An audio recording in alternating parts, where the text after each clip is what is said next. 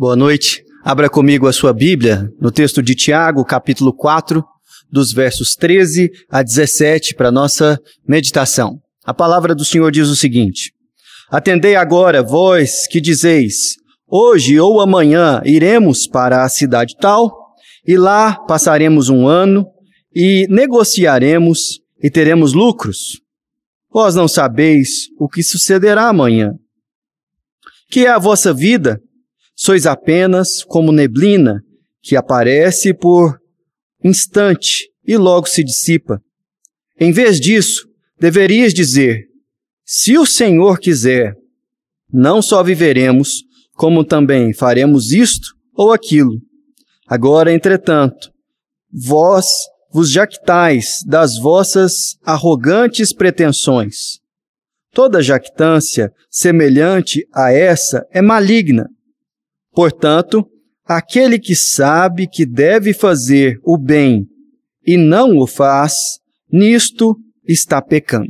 Essa é a palavra do Senhor. Vamos orar mais uma vez? Feche os seus olhos junto comigo. Pai, obrigado por essa palavra tão útil no momento em que estamos vivendo hoje no nosso país e no mundo. Abençoa, Senhor, a tua igreja e ministra aos nossos corações no nome de Jesus. Amém. Você já ouviu falar sobre efeito borboleta? Eu não estou falando do filme que foi lançado na década de 2000. Eu estou falando de uma teoria matemática. E essa teoria, ela é, foi desenvolvida por Edward Lorenz, um matemático americano que também era filósofo, e a teoria pode ser resumida no exemplo que ele usou para explicar o que ele estava propondo. De acordo com o que ele disse, o bater de asas de uma borboleta pode causar do outro lado do mundo um tufão. O que ele estava explicando é que nós não temos como prever e muito menos como controlar fatos que desencadeiam outros eventos que em sequência vão seguindo até que cheguem a proporções e consequências inimagináveis. Estamos vivendo um momento exatamente assim, né? Talvez pudéssemos falar do efeito do morcego, ou da asa do morcego que bateu do outro lado do mundo e causou uma epidemia ah, aqui do lado de cá. E nós temos visto nações sofrerem e os países e as autoridades correndo atrás de parece que algo que não se controla ou que consegue domar. A pandemia do coronavírus já dizimou milhares de pessoas e tem causado muita preocupação nas autoridades. E com tudo isso acontecendo, me parece que alguns ensinamentos bíblicos é, se atualizam e se tornam cada vez mais úteis para a igreja do Senhor e para a reflexão pessoal de cada um de nós. Ligando ao que nós acabamos de ler, eu gostaria de conversar com vocês sobre como esse texto aqui fala da nossa arrogância, da nossa fraqueza e fragilidade e de como nós somos dependentes de Deus e, por último, responsáveis pelas nossas atitudes. Venha comigo e vamos estudar esse texto. O versículo 13 é, começa a nos chamar uma reflexão que faz menção aos nossos planos, a maneira como planejamos a nossa vida. Tiago diz o seguinte: preste atenção, você que diz mais ou menos assim: hoje ou amanhã iremos para a cidade tal, e lá passaremos um ano e negociaremos e teremos lucro. Tiago ele começa a falar da arrogância humana em fazer planos onde parece que vai dar tudo certo e nós não consideramos nem a nossa fraqueza, nem as coisas que não temos controle. O personagem aqui do exemplo de Tiago planeja mudar de cidade, ir para outro lugar, negociar, ter lucro e voltar em segurança. E é óbvio que isso pode acontecer, mas ele está aqui denunciando que o nosso coração muitas vezes vive como se nós fôssemos onipotentes e controlássemos todas as variáveis e tivéssemos o poder de fazer a nossa vontade acontecer, importa, uh, não, não importa o que for. Tiago aqui, ele não está falando que fazer planos é pecado, mas ele está falando de uma pretensão do nosso coração de vivermos a despeito da vontade de qualquer pessoa, da vontade de Deus e das coisas que nós não controlamos, como se elas estivessem sob o nosso controle. E isso é um problema. Eu não sei quanto a você, mas é bem provável que essa, essa pandemia tenha mudado totalmente a sua rotina. Eu estava fazendo um curso que foi cancelado é, momentaneamente as suas aulas presenciais. Tem colegas aqui na igreja que estavam planejando viagens, que também não puderam fazer. A rotina e a expectativa de funcionamento das empresas está completamente transtornada. E nós não temos controle nenhum sobre isso. Agora, por quê? O texto nos fala por quê.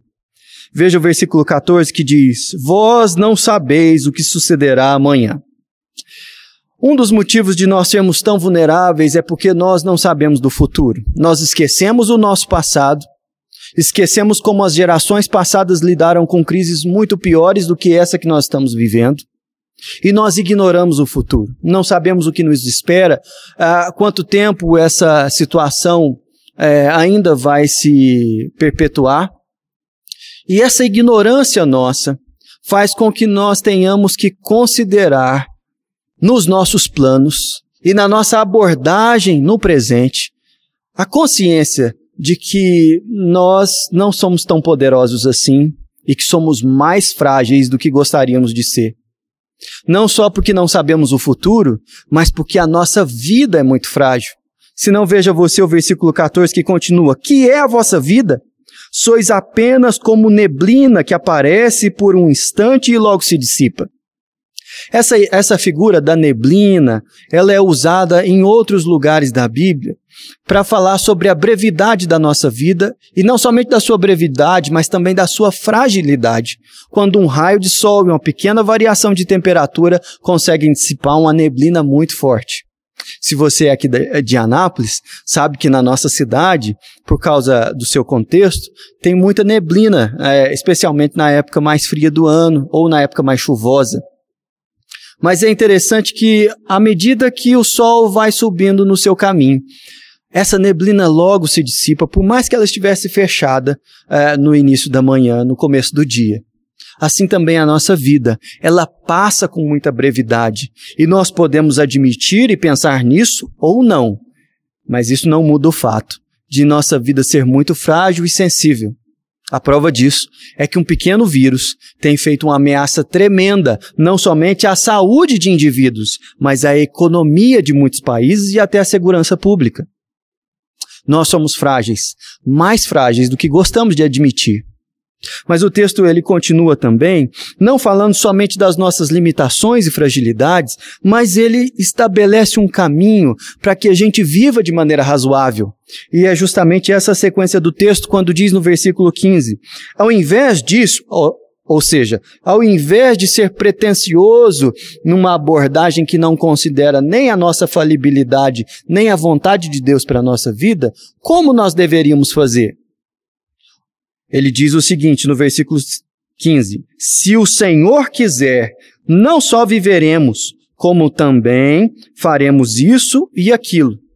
Perceba aqui que o autor do texto, ele não recrimina como errado o planejar.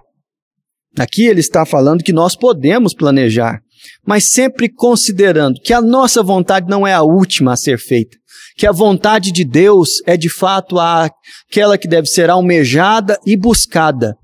E aqui há um elemento muito importante para a nossa caminhada.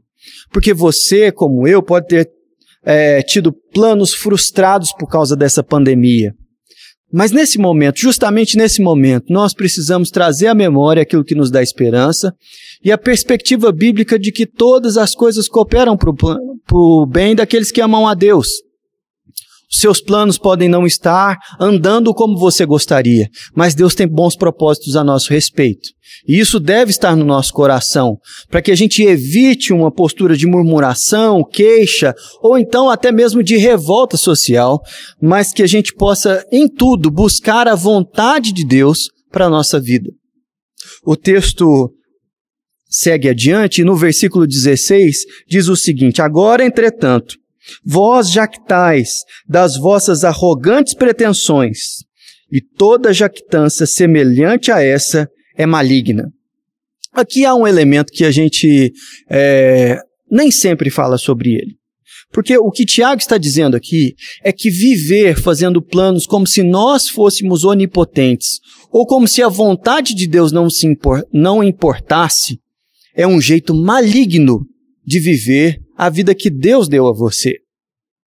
É interessante que nesse momento de crise econômica e social, nós vemos pessoas buscando a Deus e clamando a misericórdia do nosso sobre o nosso país e sobre a economia do nosso povo, o que não é errado, devemos fazer isso. Mas curiosamente, quando as coisas estão caminhando bem, quando a economia está avançando, ou simplesmente quando estamos na normalidade do nosso dia a dia, há uma tendência de deixarmos a nossa comunhão com Deus de lado para que coisas que são supostamente mais importantes tomem a nossa agenda por um todo. Esse é um jeito maligno de viver. E se Deus está colocando a gente de molho nesse tempo, sem que a gente possa desfrutar da nossa rotina diária, como ela geralmente é executada, nós precisamos ter esse momento de reflexão se estamos ou não vivendo de um jeito maligno. Se estamos é, tocando nossos projetos como se a vontade de Deus não fosse importante. Ou se estamos andando de uma, numa dinâmica em que Deus não tem espaço na nossa vida, a menos que estejamos lidando com uma situação de sofrimento. A verdade é que a palavra de Deus e a comunhão com Ele é uma realidade que precisamos e devemos desfrutar diariamente, justamente para o nosso bem. E aí, isso não é transferir para Deus toda a responsabilidade como se nós não tivéssemos nenhuma. Sabe por quê? O autor da carta, Tiago, ele conclui esse bloco de texto com a seguinte conclusão. Veja só o versículo 17. Portanto, aquele que sabe que deve fazer o bem e não o faz, nisto está pecando. Veja que Tiago não transfere exclusivamente a Deus toda a responsabilidade para que as coisas aconteçam, porque essa não é a mentalidade da fé cristã. Deus é soberano e ele guia a história segundo o seu curso. Mas a Bíblia também diz que nós somos responsáveis e devemos ser prudentes, planejar e viver uma vida em coerência com aquilo que já aprendemos ser o bem. Essa palavra é extremamente útil nesse momento em que vivemos essa situação social tão grave. Suas decisões, elas impactam não somente a sua saúde e das pessoas que moram e convivem com você. Cada um de nós tem a responsabilidade de pensarmos no bem ou no mal que estamos fazendo através das nossas atitudes, quando nos expomos mais do que o necessário ou quando não consideramos a saúde daqueles que estão em estado mais vulnerável do que o nosso. Se você sabe fazer o bem e não o faz, isso não é simplesmente uma responsabilidade para com a sua saúde ou para com as pessoas que você ama. Isso é pecado. E a Bíblia diz isso. Nós precisamos entender, a partir desse texto aqui, que o bem que sabemos que deve ser feito, se nós nos omitirmos na execução desse bem, não somente as pessoas vão sofrer com isso, mas Deus também vai se entristecer com a nossa atitude. Com essa palavra eu gostaria de encerrar, é, aplicando essa palavra nas nossas vidas, justamente em três áreas específicas. A primeira delas é sobre uma reflexão pessoal. Pense e avalie. Você tem vivido como se fosse onipotente? Faz planos ah, sem considerar a vontade de Deus ou sem consultá-lo? E coloca Deus como sendo um facilitador para que a sua vontade seja feita, essa não é a maneira de seguir a Jesus. Nós somos discípulos de um Senhor que, quando nos chamou, disse que ele iria na frente, ditando não somente a direção, mas o ritmo da caminhada. Andar com Jesus é se submeter a um mestre que deve ser chamado de Senhor Isso também envolve a maneira como nós planejamos. Em segundo lugar, eu gostaria de chamar a sua atenção para o fato de nós vigiarmos o nosso coração para que não nos tornemos pessoas murmuradoras nesse tempo de sofrimento. Não que ignoremos o mal e a tristeza espalhado na sociedade e até mesmo dentro da nossa família por conta da Covid-19. Mas a verdade é que Deus tem a história nas suas mãos. E Ele conduz a história, mesmo que nós não tenhamos controle sobre ela. E mesmo que os nossos planos sejam frustrados, o Senhor continua comandando todas as coisas e Deus é bom. Nós precisamos confiar e esperar em Deus nesse sentido. Por último, eu gostaria de aplicar essa palavra a respeito de fazer o bem nós temos em maior ou menor grau a responsabilidade de decidirmos quais serão as nossas atitudes nesses próximos dias. E eu gostaria de dar uma palavra de encorajamento e de incentivo, especialmente aquelas pessoas que estão ligadas à saúde e à segurança pública. Vocês é, precisam fazer o bem e muitas vezes isso envolverá sacrifício, especialmente nesses dias em que vivemos. Sejam fortes, sejam corajosos. Nossa igreja tem orado por vocês e obedecer a Deus nesse momento é fazer o bem que você sabe que deve ser feito, mas que eventualmente causará ou cobrará de você um sacrifício pessoal. Deus enxerga as suas decisões e honrará você nesse sentido. Que Deus abençoe a sua vida, que Ele abençoe a igreja, que Ele abençoe o Brasil, que Ele abençoe o mundo e nós possamos celebrar a graça dele, mesmo em meio a tempos tão difíceis. Eu gostaria de convidar você a uma oração. Vamos orar? Senhor, muito obrigado pelo teu cuidado conosco e porque o Senhor guia a nossa história e a nossa vida. Nós podemos planejar e, ó Deus, olhar para o futuro com esperança, porque sabemos que o Senhor quer e promoverá o nosso bem. Nesses dias, ó Deus, de pandemia, mais uma vez colocamos a vida do teu povo e a saúde, ó Deus, da nossa nação, a economia do nosso país e também, ó Deus, das demais nações diante da tua presença. Intercedemos, ó Deus, que o Senhor nos abençoe e que o Senhor derrame sobre o teu povo a bênção do Senhor. Que a graça do nosso Senhor Deus e Pai, o amor de Jesus Cristo, a comunhão e a consolação do Espírito Santo de Deus sejam sobre nós e sobre todo o povo de Deus espalhado pela face da terra. Amém.